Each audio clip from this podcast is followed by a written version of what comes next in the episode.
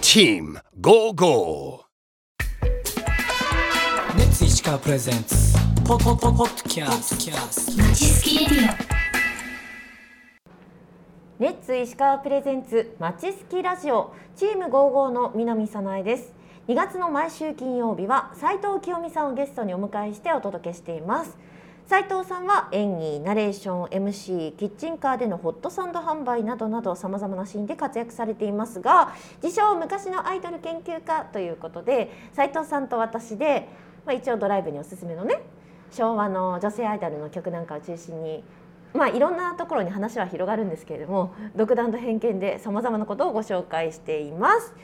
で前回はですね歌番組の話を今度しようというふうにねうん締めくくっていますので、歌番組行きましょう、歌番組はね昔たくさんありましたからそねうなんですよ、うん何見てました、ベスト10は見てたしやっぱり ロッテ歌のアルバムとかありませんでしえわかんないわたかんな日い曜日ですよねに日曜日にやってたんですか、う昼間にやってたりとかへえあと何してたかな歌番組夜のヒットスタジオとか見てた見てたあのほら最初にメドレーをやるでしそょう階段をゆっくり降りてくるんですよねそうそうそうそう 歌いながらあねのそう人人の曲を歌う次の人の曲出演者の曲を歌うやつがすごく楽しかった、うんバトンタッチしてねそう続いては誰々さんのとか言って紹介してましたっけ、はい、なんかなんとかなんかその次の人のことを紹介してうんマイク渡すと、また次の人の曲を歌って紹介してっていうリレーなんですけどあれがすごくよかったですよねなんかちょっとそのアイドルとかアーティストの素が見えてくるような見えるしこの曲この曲をこの人が歌うとこんな感じなのかみたいなのうんうんとかもあるし、私あの山口百恵が引退してから出た「夜のヒットスタジオ」に山口百恵が出演した全てのあの歌っているシーンが収録されている、うん、 DVD を買いましたええそれプレミアじゃないですか今もう全出演シーンが載ってるんですよそう歌ってるシーンがでうんメドレーとかも途中で入ってるんですけど全あのシーンなのでうん例えば一つ曲出したらその曲一回じゃなくて何回か出演して同じ歌歌うじゃないですか、ん全部入ってるんです、へえこの何年何月何日出演のこの曲で同じ曲で4曲ぐらい入ってるんですよええで衣装とか違ったりとかするんだけどで次の曲出たらまた次の曲で3曲4曲34回は出るじゃないですか、うんそうそうそれも全部入ってるんですよわあすごくないですかファンにとってはたまらないそうあこの時同じ曲でもこんな衣装ややったんやとかそんなのが見られてもうそれ見た時感動しました私、え今度見せる見せる、え見たい見たい、うん本当に感動しまねえでも昔そういう歌番組とかってしっかり録画もして見ていたりとか、す、それこそ私はベスト10が大好きだったんですけどそれを見ていると同時にちゃんとその今週のランキングっていうのをメモしてで次週はじゃあ誰が1位になるかとかそこまで予想してましたねかなりハマってた記憶がある自分で手書きでランキングを写すのそう映してたそそううだよねだってそんな時代だもんね、うん当時はねそうなんですよでもね思い出すともう何週にもわたって同じ人が1位とかってありましたよねルビの指輪アル ビーの指輪、寺尾は明さんでしたっ12け？週連続13週そんなに12週連そうそう連続だったかもう子供の頃の私はもう早く落ちないかなと思ってたけ どあのだってあの曲の魅力が分かる小学生ってちょっと確かいにないね。よ、やっぱり小学生アイドルの曲とかね聞きたいですよでもね。私覚えてるのが小学生の時に行ったキャキャンプでキャンプファイヤーの時に、うんみんなでルビーの指輪を歌った覚えがあってなぜそのセレクトだったかっていうね。そうなんでみんなだからそれほどインパクトうんずっとあの曲みたい な小学生までもが歌っちゃうぐらいの曲だったんですよあれはでもベストテンの中でのインパクトで思い出したのが吉幾三さんですね。ほら東京さ行くだって。ーあれは衝撃でしたね。そんなこと言ったらサザンとかも結構衝撃なシーンとかありましたよなんかなんか演出とかもね当時凝ってましたもんね。そうあ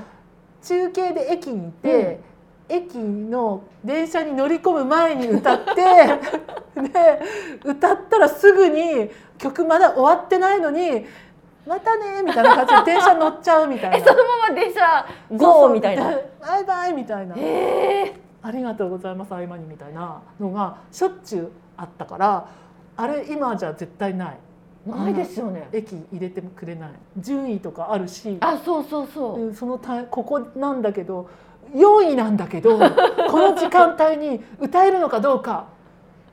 なんか歌えそうですみたい なギリギリですけどみたいなスリリング押せませんねみたいなのとかあるんじゃないですか。あーコンサート会場からの中継もよくやってましたよねしたね。れ私一回ありましたよ。えあの自分がコンサートを見に行って私トンネルズのコンサートに行ってたんです。うんかん当時の観光会館に出てトップ10ザトップ10っていううんのの中継が入ったんですよ。うわワクワクする、で、えっと雨の西麻布がランクインしてて、雨の西麻布ってタッタッタッタッタッタッタッタッマンボウって言うんですけ ど、そのマンボウのところで紙テープ投げてくださいって言われて。うん紙テープをみんなにみんなに配られてあうん紙テープも配られて、マンボウで投げた投げたんですけど全然飛ばなくてあの、 ま、何列か前の怖いお兄ちゃんに当たってえてみたいな ガッてあの後ろ振り向かれたんですよ鋭く睨まれましたごめんごめんいや紙テあじゃあープ私じゃないよっていうふうに目をそらしましたけどね私は懐かしいですね紙テープってそれこれもね今じゃ考えられないけどそうですねそうそうなんですあの中継入ったりするのって、本当ワクワクしますうね、ん自分が大して映るわけでもないけどびっくりしました、そういう場面にね遭遇できたのは嬉しいけれど、ですよね、うんいや生であのランキング番組をあれだけの演出でやってたって今思うとすごいことだなと思いますあのランクインしてるんだけど紹介されてそのアーティストアイドルとかが登場するときにいないっていうパターンもありましたもんねあーそういえばそうそうそうあとなんか徹子さんがよく喋ってるのが、うん桃江ちゃんとがひスタジオに来たのが桃江ちゃんだけだったっていう日があってへみえんな中継で。でそのパタあーンもありのなんだ久米さんと3人で、うんゆっくり紅茶を飲んだっていう話を徹子さんがしてた何の番組ですかになるそう私はあの小学生の頃にもうだもうすごい楽しみにしてしてたんだけどマッチが好きだったんだけど、うんトシちゃんも好きでうんトシちゃんが絶対1位だっていう勢いだったんだその時。で、えっと、1位を見るためにすごい眠たいのを我慢して起きてたのに、1位の前に寝落ちして はって気がついたら終わってたんですよ。その時泣いちゃいました。なん泣いでて後悔しましたトシちゃんを見るために起きてたのにそこだけ見逃すっていうなんて私はバカなんだと思って誰も責められないねそう自分が寝ちゃったからうんすご いその日だけ10時まで起きてることを許されてたんですよへえ9時までに寝なさいって言われてたんですけど木曜日だけは10時まで、ね、起きて特別だったのにねそうそうなのに寝ちゃったんですよああの時はすごいショックでしたでもなんでトシちゃんだったんだろうと思ってマッチのファンなのになと思って。ー私もマッチ好きでした近藤正彦さん一番最初に買ったレコードがマッチのスニーカーブルースだったような気がするでーんでれれれれれれれれれんでんですね。私もマッチ好きだったんで。ねタノキンタノキキンントトリリオオでしたよねタノキン全力投球っていう番組をしてたんです、ね。それを見るのが大好きですね。えその番組は私覚えてないです、ね、タノキン全力投球？うんでじゃあ見頃食べ頃笑い頃とかは分からないわのかんな いなそう？白毛鳥飛んでゆく。あ知らなあい。知らない白毛鳥の歌は 知らない。やけどりの歌電線マン電線にスズメがサンバ止まってたあ知らない伊藤なんとかって伊人藤四郎です、あ伊藤四郎さん伊藤四郎と小松正白毛鳥は小松正夫なんだけどはあえその人たちの番組だったんですかとキャンディーズとキャンディーズもそこでコンはあト一緒にコントしたりとかしてしてたんですへそうえそうなのママッチはだから大好きだったんですよ、うん私もだからシングル全部ほぼほぼ買ったし、うんアルバムも持ってたんですけどあのその中ですごい衝撃だったのが、えっと、ビートルズの「抱きしめたい」って曲を、えっと、カバーしてたんですよ。えマッチがうんでもすんごいダサ くてなんなんかか好きだったらさ多少なんかオブラートに包む感じがあってもいやもう本当に大好きなマッチなのになぜこの曲はダサいと思ってどうなんだ「タンタラララララン抱きしめたい」「わかるその気持ち」なんかまだまあ歌詞あの日本語で歌ってるんですけどすんごいダサくて。なんだろうフラフラした感じですね、うんびっくりしましたその時はマッチにもそんな歴史があるんですよそうなんですよ本当にびっくりしましたねうんあの時はでも好きでしたよ、うんコンサートにも行きましたしね金沢にも来てたんですかはい観光会館に来えました、え小学6年生の時にええ来たかったですその時にえっと母といたんですけど、すごい2階席ぐらいで遠かったんですね、でそこでマッチが出てきた時に前の女の子2人組がバーって立ち上がったんですよ、うんライブだし当たり前じゃないですか立ち上がるのなんて、ねえ本人を目の前にしたらみたいなそうなんです、うんでもうちの母があの見えないから座ってって注意したん ですよお母さん冷静に注意したんでみんな立ちますよね普通ねす立ちますねだからそういうそういうのがわか、ね、ルール的なものが分かってなかったので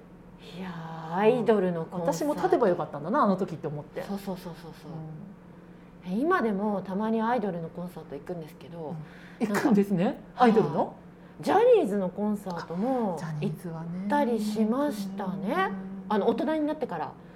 で分かったことアンチエイジングですね間違いなくなんかああいう美しいものを見た後翌日のなんかお肌ツヤツヤ具合が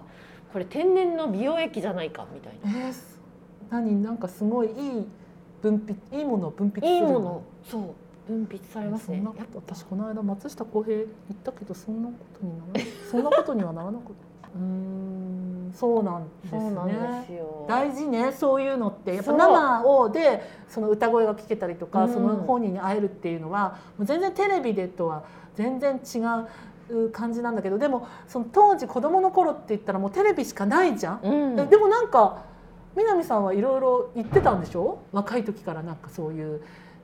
会える場所に。会える場所あそうコンサートもそうなんですけどなんか無料で行けるアイドルのイベントとかに昔行ってましたね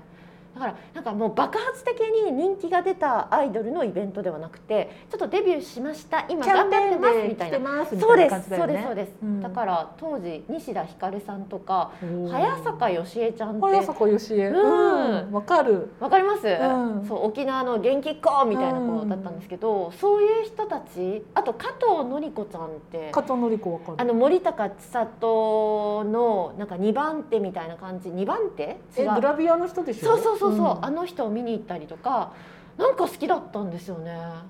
へーでもそういう機会なんかそういう情報をちゃんと入手して行ってるところがすごいすごいいや結構アイドルオタクだったんだと思います、うちの姉も結構そういうの行ってて、うん当時赤坂プラザに、うんと長江健二っていう あのあ良のい何子でしたっけ普通のそれ良い子悪い子普通の子と普通の子のラー今っていうキン芋金トリオの普通の子の長江健二が来た時とかもすごい自慢行ってきたって言って自慢されて握手してきた でその触った手握手した手をハンカチにこうなすりつけた、はいはいはいこのハンカチを触らせてもらった長江健二のとこのか油がついとるよみたいなそうそう そうあと柏原芳恵も行ってた来来てた赤坂プラザにザその頃はで生写真とか写真も撮れちゃうからねああいうのってそうですだそうから写で真すとっても OK で写し真たを見せられたへえなんかやっぱり自分で撮った写真ってなんかその買ったやつとはまた違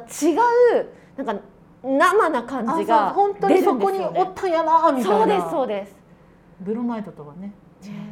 まあ昔よくブロマイドはブロマイドとか買う世代買った世代買ったと思いますなんかあでもそんなになんか夢中にはなってなかった私あの中学校の近くに本屋さんがあって、うん梅木っていう本屋さんがあったんですけ ど、でそこでブロマイドとかあとステッカー中森明菜って漢字で書いてキラキラステッカーみたいなのが売っててあ9時なんですよそれが。ピッて引いたら誰が出て出るかわかんないんだあけどじゃあ好きじゃないアイ ドルそうそうのそう、当たる場合出もたありりするうん、で、で、あのそれを引いて、買ってた。懐梅か木し梅木いですねお世話になりました。あ私もそこ利用してましたけどあねー、そうですね、同じ中学です。そうなんですそうなんです梅木最高ですよね。最高です、はい結局斉藤さんはどのアイドルが好きだったのかもうねわからない、選べないですよねうんみんな好きだしいやー当時はいろいなの であのそんなアイドルを一人一番ハマったアイドルを決めろと言われてもやっぱ決められないということがうん答えです、ろはい今日も何か一曲、あそうですようん、決めなきゃいどうけしないましょう何しましょうかマッチじゃないですかやっぱり抱やっきしめたぱいです抱きしめたいっていう曲ビートルズの抱きしめたいだってさださだったん でそれを聞いてもらいたいところは山々なんですけど、はいそれはそれとしてしてドライブにおすすめのやつですからあねそうでしたはい、マッチの中ではどの曲が一番好きですかいや記憶の中ではスニーカーブルースとアンダルシアに憧れそてぐられいしすんごい間空きますけど、あギンギラギンにさりげなくもありましたねはい、なんかそれくらいなんですよねあとで「情熱おすすめ熱風セレナーデ」とか タイトルロイヤル「ロイヤルストレートフラッシュ」とかあとあ「けじめなさい」とか「けじめなさい」知らない知ってる、 「けじめなさい」とかいろいろあるよ、うん、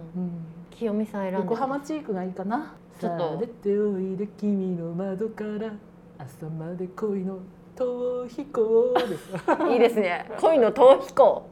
たまらないフレーズですねですよやっぱりあの横浜っていうのは曲に使われがちじゃないですか。そうですねうん横な浜ん黄でこんなにっていう 昏タイトルの曲じゃないけど そうでもそういうことなんですよね横浜横須賀ですからねそうですよ港の陽子です横から浜ね銀杯ですねこれはね違いますだんだん 言いやつが大丈夫ですかどんどんどんどん横浜銀杯の銀杯一家の中にアイドルいたの知ってます知りませんあ岩井さゆりっていういた、ううんちのお兄ちゃんが好きでしたお兄ちゃんが好きだった そう岩井さゆりとかねいたんですよねそろそろじゃあ終わらなきゃいけないですどうしますか横浜ね銀杯にします横浜銀杯じゃあジェームス・ディーンのようにしますか それは横浜銀杯一家のジョジョニーの歌ジョでニすじゃあそれ それでそれそれですはいそれを聞いてくださいえ横浜銀杯の曲もいいんで皆さん聞いてくださいねアイドルって言えるかどうかはちょっとあれなんですけどまあアイドルアイドルじゃないか最後横に浜チークではいはいということで今月は自称昔のアイドル研究家である斉藤清美さんとともにお届けしてきましたまたいつかアイドル談義しましょうねもう全然足りない 足りないですよねそうもう終わりっていうのにこれも話したいあれも話したいっていうのがねいろいろ出てきますからちょっと本当にごめんなさいまたなんか集中がつかなくなってしまいましていつか続編をはいお願いします、はいありがとうございましたありがとうございました最後にお知らせです私たちチーム55の公式インスタグラムアカウントでは石川の魅力やドライブスポットメンバーの近況など投稿しています概要欄にリンクを貼っておきますのでぜひフォローもお願いしますそれではまた来週レッツゴーゴー